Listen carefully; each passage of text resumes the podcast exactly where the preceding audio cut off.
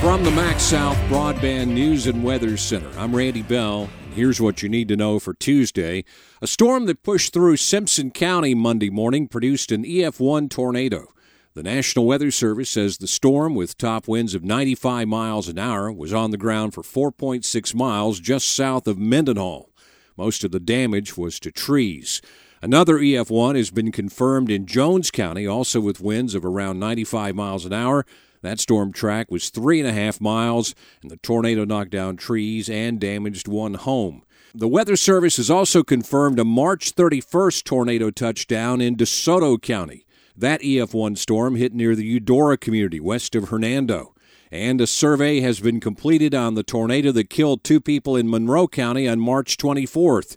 That EF3 storm was on the ground for almost 37 miles through Chickasaw, Monroe, and Itawamba counties, with winds reaching an estimated 155 miles an hour. It was the widest of all the deadly storms on that day, just under one mile wide.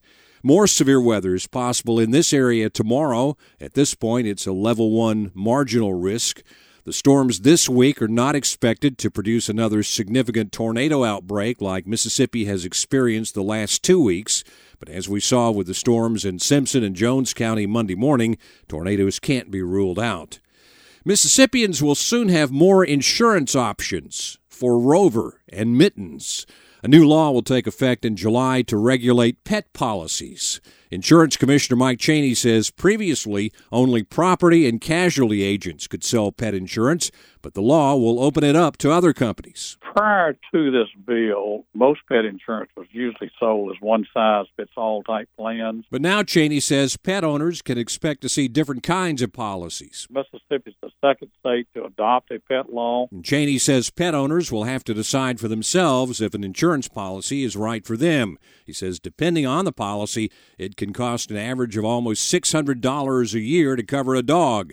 Cat insurance premiums run closer to $350. The state health department is reporting some really low COVID 19 numbers in this part of central Mississippi. The latest update shows a total of only 15 new cases in Attala, Leake, and Neshoba counties. Statewide, we continue to close in on 1 million cases since the pandemic began. The current total is 994,313. Find the latest news and weather online now at breezynews.com, kicks96news.com, and cruiser98news.com from the MaxxSouth Broadband News and Weather Center. I'm Randy Bell.